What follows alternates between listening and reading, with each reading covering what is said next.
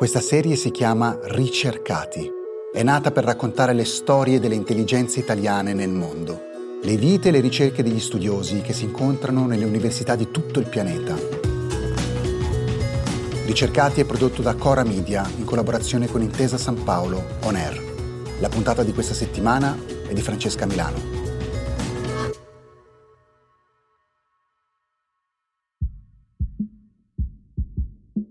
Eugenio Zuccarelli non ha ancora 30 anni, ma è già stato inserito da Forbes in una classifica molto importante. Allora, partiamo da questo, Eugenio, raccontaci che cos'è questa classifica e, e perché Forbes ti ha inserito.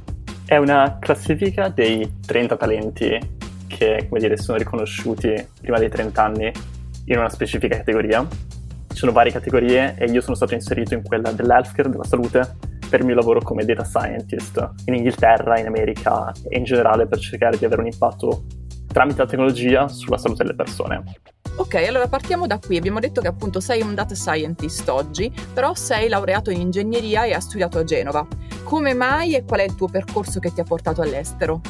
Allora, sono originario di Genova, in cui ho passato i miei primi vent'anni, in cui ho anche studiato per la laurea triennale in ingegneria elettronica e tecnologia dell'informazione e lì mi sono proprio appassionato di appunto elettronica, tecnologie, software, un po' un, un apprendimento ingegneristico ad ampio spettro, diciamo. E, però una cosa che mancava era appunto il riuscire ad avere un impatto positivo sulle persone e non solamente fare, sai, gadget interessanti e, e fighi così per dire, ma creare tecnologia che possa avere un impatto sulle persone.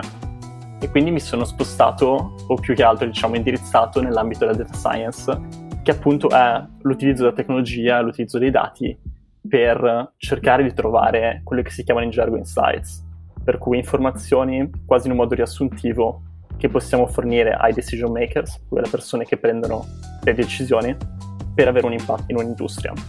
Mi sono molto appassionato soprattutto nell'ambito della salute, perché è un ambito molto semplice in cui avere un impatto molto forte tramite la tecnologia e questo mi ha portato prima all'Imperial College e poi all'MIT lavorando in questi ambiti. Che cosa si può fare con i dati nell'ambito sanitario? Tanto per fortuna ed è un ambito che ancora è stato molto poco rappresentato, diciamo, nell'ambito soprattutto della salute, perché c'è un'enorme quantità di dati. Se tu pensi a quando si va in ospedale e tutte le varie procedure, diagnosi, interazioni con i dottori, le infermiere, eccetera, Tutte queste informazioni sono registrate. Magari a volte sono registrate su carta, persino all'NHS in Inghilterra vengono registrate su carta, ma spesso poi vengono trasferite o create all'origine in un modo digitale. Per cui ci sono miliardi di records in giro per il mondo sulla salute delle persone e se noi possiamo avere accesso a queste informazioni, possiamo avere accesso a praticamente le idee e le informazioni sullo stato di salute delle persone e avendo accesso a informazioni a livello globale possiamo capire quali sono i pattern, possiamo capire soprattutto come a volte le stesse situazioni succedono e si ripetono e in questo modo possiamo evitarle. Abbiamo detto che sei partito da Genova dove vivevi e dove hai studiato all'università, ma che cosa volevi fare quando eri un bambino? Direi ingegneria. La mia famiglia è sempre stata molto nell'ambito ingegneristico nel lato paterno soprattutto siamo tutti o ingegneri o artisti, che trovo molto, molto affascinante come concetto perché è anche una di quelle cose che mi porto dietro sempre, cercare di ricordarsi come sai, ingegneria e arte sono molto simili e anche quando uno lavora in un ambito come la data science c'è sempre un po' di arte nel come si lavora ma anche nel proprio lavoro. Immaginati persino anche fare belle visualizzazioni, è molto poetico pensarla che l'arte può influenzare l'ingegneria. Nella tua esperienza all'estero, anzi nelle tue esperienze all'estero, perché abbiamo detto che tu sei stato a Londra, poi sei stato all'MIT di Boston, quali sono le cose che hai imparato al di là, diciamo, delle materie che hai studiato? Diciamo che sia in Inghilterra che in America ho avuto la possibilità di imparare un pochino più di pragmatismo nell'applicare quello che ho imparato nel, nel, mondo del lavoro soprattutto. Diciamo che magari quello che ho imparato in Italia è un pochino più a livello teorico, sicuramente molto formale, molto ben fatto, ma un pochino più teorico. E quello che ho imparato invece in America e in Inghilterra è come portare queste conoscenze direttamente sulle persone, direttamente per avere un impatto e come applicarle nella vita di tutti i giorni. Tu pensi di tornare a lavorare in Italia o ormai la tua carriera è proiettata all'estero? È un'ottima domanda e in molti me lo chiedono. Difficile da dire, diciamo, perché c'è sicuramente un'enorme voglia di tornare in Italia e di dare indietro all'Italia e agli italiani molto di quello che ho imparato, cercare di anche educare le nuove generazioni e formarle su tutto quello che c'è da sapere su queste tecnologie molto avanzate. Ma allo stesso tempo c'è anche un ottimo ambiente di, di possibilità e di crescita sia in America che in Inghilterra. Per cui diciamo che per il momento mi vedo stare in America, almeno per il prossimo paio d'anni, e poi si vedrà, soprattutto perché magari c'è anche l'idea di aprire compagnie, di aprire società e, e si vedrà se farlo in America o in Italia. Sono molto curiosa di come funziona il tuo lavoro in termini proprio pratici, cioè la tua giornata tipo com'è? È cambiata abbastanza nell'ultimo anno, diciamo, perché all'inizio ero proprio un data scientist, quello che si dice hands-on, quindi con le mani nei dati dalla mattina alla sera e scrivevo codice e ora, nonostante lavoro sempre molto vicino ai dati e agli algoritmi, il mio ruolo è un pochino più di people leader, people manager, per cui ora lavoro un pochino più con il guidare il team, creare una vision, una visione per il team e come andare in quella direzione. Ma diciamo che la maggior parte del lavoro di un data scientist è sul scrivere codice, di solito in Python o in R, per cui creare algoritmi, creare codice, cercare di riutilizzare molto del um, codice già fatto da altre persone o all'interno della compagnia o fuori e usare il codice per estrarre informazioni dai dati. Per cui molto del tempo durante la giornata è appunto estrazione di dati e cercare di capire quelli che sono i pattern per cercare di mm, rispondere a delle domande che possono aiutare il business. E poi ovviamente c'è una parte della giornata di meeting spesso fin troppi, per appunto pianificare e gestire quali sono le domande principali che vogliamo chiederci e quali sono quelle domande che si allineano bene con gli obiettivi della compagnia. C'è una curiosità che ho letto in una delle interviste, degli articoli che sono usciti su di te, sulla tua storia, che riguarda quello che il tuo professore della tesi stava studiando quando tu hai fatto la tesi, cioè come utilizzare l'intelligenza artificiale per controllare delle protesi, giusto? Esatto. Lì il lavoro è stato quasi fantascientifico, diciamo, è stato anche uno dei motivi per cui quando sono andato a Londra, quando sono andato all'Imperial College, mi sono innamorato di quello che facevano, perché proprio era nell'ambito di utilizzare tecnologie avanzate per avere un impatto positivo sulle persone e soprattutto persone che hanno avuto ovviamente difficoltà come persone che hanno avuto amputazioni degli arti, per cui hanno perso magari un braccio, una gamba e il lavoro lì era sulla creazione di un braccio robotico, appunto di una protesi, ma cercandola di fare più avanzata possibile e al minor costo possibile, in modo che sia economica, ma anche eh, avanzata e comoda per la persona da utilizzare. Questa intenzione di vedere oltre l'ambito tecnologico e vedere, ok, come questa persona magari sente la protesi, la utilizza, riesce a utilizzare bene, riesce a utilizzarla in un modo comodo, riesce a utilizzarla per tutta la giornata, oppure è molto avanzata ma magari è molto pesante o è molto scomoda. E questa componente è la componente più fisica della creazione della protesi e poi c'è la componente soprattutto di cui mi sono focalizzato più in modo principale del sistema per controllare la protesi.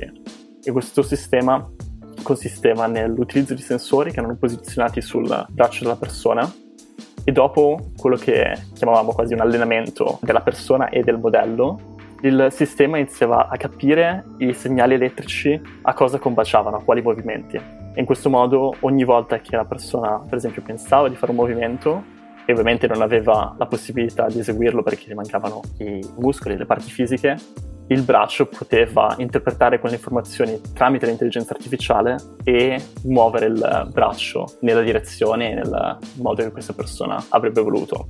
Per cui è estremamente, diciamo, fantascientifico e è stata un'enorme, un'enorme soddisfazione. Beh eh sì, sembra fantascienza, invece è reale e fa ben sperare, ci fa capire come si può applicare l'intelligenza artificiale anche a, alla salute. C'è un altro ambito che tu hai studiato, sul quale stai lavorando, che permette tramite un algoritmo di in qualche modo fare previsioni sull'insorgenza o meno di malattie. Corretto, e quello è ciò di cui mi sto occupando principalmente adesso e anche che facevo all'MIT principalmente, cioè analizzare enormi quantità di dati su persone di qualunque, diciamo, demographics e sai, qualunque tipologia di persona per cercare di capire quali sono i pattern, quali sono i trend che portano allo sviluppo di malattie o alla progressione in un modo negativo di malattie. Per cui, nello specifico, quello che noi facciamo è analizzare dati su milioni di persone, per esempio persone che hanno il diabete, l'ipertensione. Queste sono le due malattie di cui di solito ci occupiamo, per cui persone che hanno il diabete o hanno uh, un'alta pressione sanguigna e cerchiamo di predire chi è che avrà una progressione negativa, per cui avrà un peggioramento della loro condizione medica l'anno prossimo. E questo consiste nel fornire un algoritmo di machine learning, di intelligenza artificiale, dati su queste persone e dati sulla loro condizione di salute l'anno successivo, in un modo che il sistema riesce a capire, ok, quando una persona per esempio non ha una dieta ottimale, non fa attività fisica e magari non prende queste specifiche medicine, la sua probabilità di avere un peggioramento nella sua condizione è più elevata ovviamente che se una persona ha un sistema più, diciamo, positivo di gestire la sua salute. E quindi il sistema riesce a capire queste connessioni e una volta che è stato trained, che è stato allenato per uh, abbastanza tempo con abbastanza persone, il sistema è capace di suo di fare predizioni sulla progressione di una malattia. E quindi possiamo fornirlo alle persone che prendono le decisioni per cercare di gestire al meglio quali azioni intraprendere su determinate persone. Per esempio, ci potrebbe essere una migliore medicina da fornire a una persona, oppure qualcun altro potrebbe beneficiare di più semplicemente da attività fisica o ad avere una dieta più salutare. C'è una cosa che però, come dire, sta alla base di tutto quello che stai dicendo. Per lavorare su questi dati bisogna averli questi dati. Quanto è difficile ad oggi avere questi dati sanitari?